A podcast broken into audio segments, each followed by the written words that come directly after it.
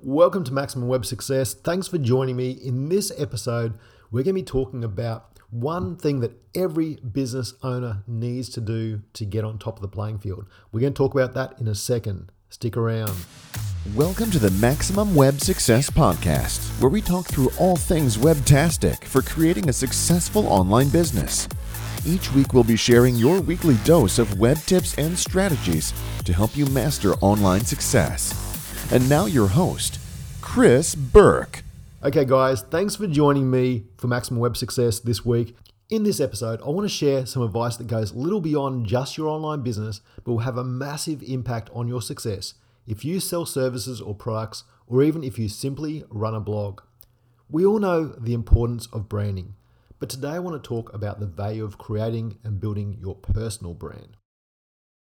Once upon a time, all you needed to create a successful business was a nice logo, a memorable business name, and ensuring you had a good presence, whether that be a physical office space or an online presence, such as your website. The main three ways a business gained its exposure were either from word of mouth, advertising, or a search on Google. These days, the world's a little more competitive in many business fields, not just locally, but from international companies muscling in on the business space. These days, consumers don't just search for products or services, they search for comparisons of services and products more now than ever before, simply because they can. The internet has allowed the playing field to widen, so you're no longer competing with the guy up the road, you're competing with the guy in India or China or the Philippines who can offer a very similar product for much cheaper cost. Say, for instance, in my own space, as a graphic designer and web developer, there are thousands of businesses all willing to do the same job as me for a tenth of the price. And while this can be seen as a concern to small business owners, particularly micro businesses or people new to the business space, it can also be the advantage in this Samson and Goliath battle. See, while people will always look for an affordable price, they also want to know they trust the company or person selling the product, which goes back to simply providing good old fashioned service. And this means they want you, as the service provider, to connect with them, understand their needs, and build a real connection, which in turn builds trust. And this is something larger businesses and foreign companies tend to struggle with but as a small business, you can play this card to your advantage. The rise of small business influencers and even micro influencers through social media platforms such as Facebook, YouTube, Instagram, LinkedIn, and now TikTok have allowed the smaller players in the game the opportunity to build their brand on a personal level and not just a business brand, giving them the ability to connect to their potential customers on a global scale while also keeping the conversation on an almost personal level. It would be very rare to see, say, Tim Cook from Apple or the CEO of Samsung go live on Facebook and actually ask consumers what they want and talk to them at face value, or even tell their followers about their weekend with the kids. As a small business influencer, you have the opportunity to do this by opening up to your followers and be vulnerable to them. Let them know who you are, what your goals are, your passions and pain points are. This brings a personal, human element to your brand as one of the quickest ways of building trust. As a consumer, when you know you can reach out and communicate directly with the business owner or the representative of a business, it gives you instant reassurance. And as a business owner, this is one of the top ways of creating a true fan, which makes the experience of repeat sales and upsells feel effortless. You sort of get the small town community thing going on where you buy from the locals you trust. So while the world has changed with technology, some of our DNA remains the same when it comes to spending our hard earned cash. So let's take a look at how you create your personal brand and branding your personal brand. See, unlike a business brand where you might create it from a business plan, your personal brand should be something natural. Think about what your superpowers are, what you excel at, what your passions are, and what you stand for as an individual. What is your own personal quirk, your purpose, the purpose of your business, and most importantly, what is your legacy? So many small business owners struggle creating their personal brand because they don't identify with themselves. If you're unsure, ask a few of your friends what they admire the most about you, what they see that makes you smile, what you do that might annoy them, and what they feel is your one special trait. This is your superpower or your personal brand.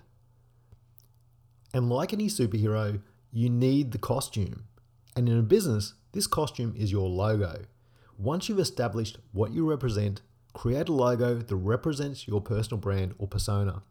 While there are plenty of logo designs on websites such as 99 Designs or Fiverr, ultimately for this I recommend connecting with a local graphic designer as they'll be able to chat directly with you and understand what elements would represent you better, rather than hiring, say, an anonymous designer, possibly in the Philippines or in India. Personal brand design should be done at a personal level. Don't try and create the logo yourself unless you actually have design experience. Sure, it might save a little bit of money, but will probably cost you more in lost business from bad looking design. I mean, you wouldn't go to an exclusive function in a pair of shorts and a singlet, you wear a suit. Your personal brand should fit you like an Armani suit. You also want to connect and tell your story. Connecting with your audience is essential, and the best way to do this is via social media and a blog. A blog also has the added benefit of being a resource hub and makes it very easy to find on search engines for the services you provide. And setting up a blog is pretty simple these days. WordPress is free. You can either use the free themes that come with it, or you can give it a more professional edge by purchasing a licensed theme on a website such as ThemeForest. They will even install it for you, so you can be up and running really fast.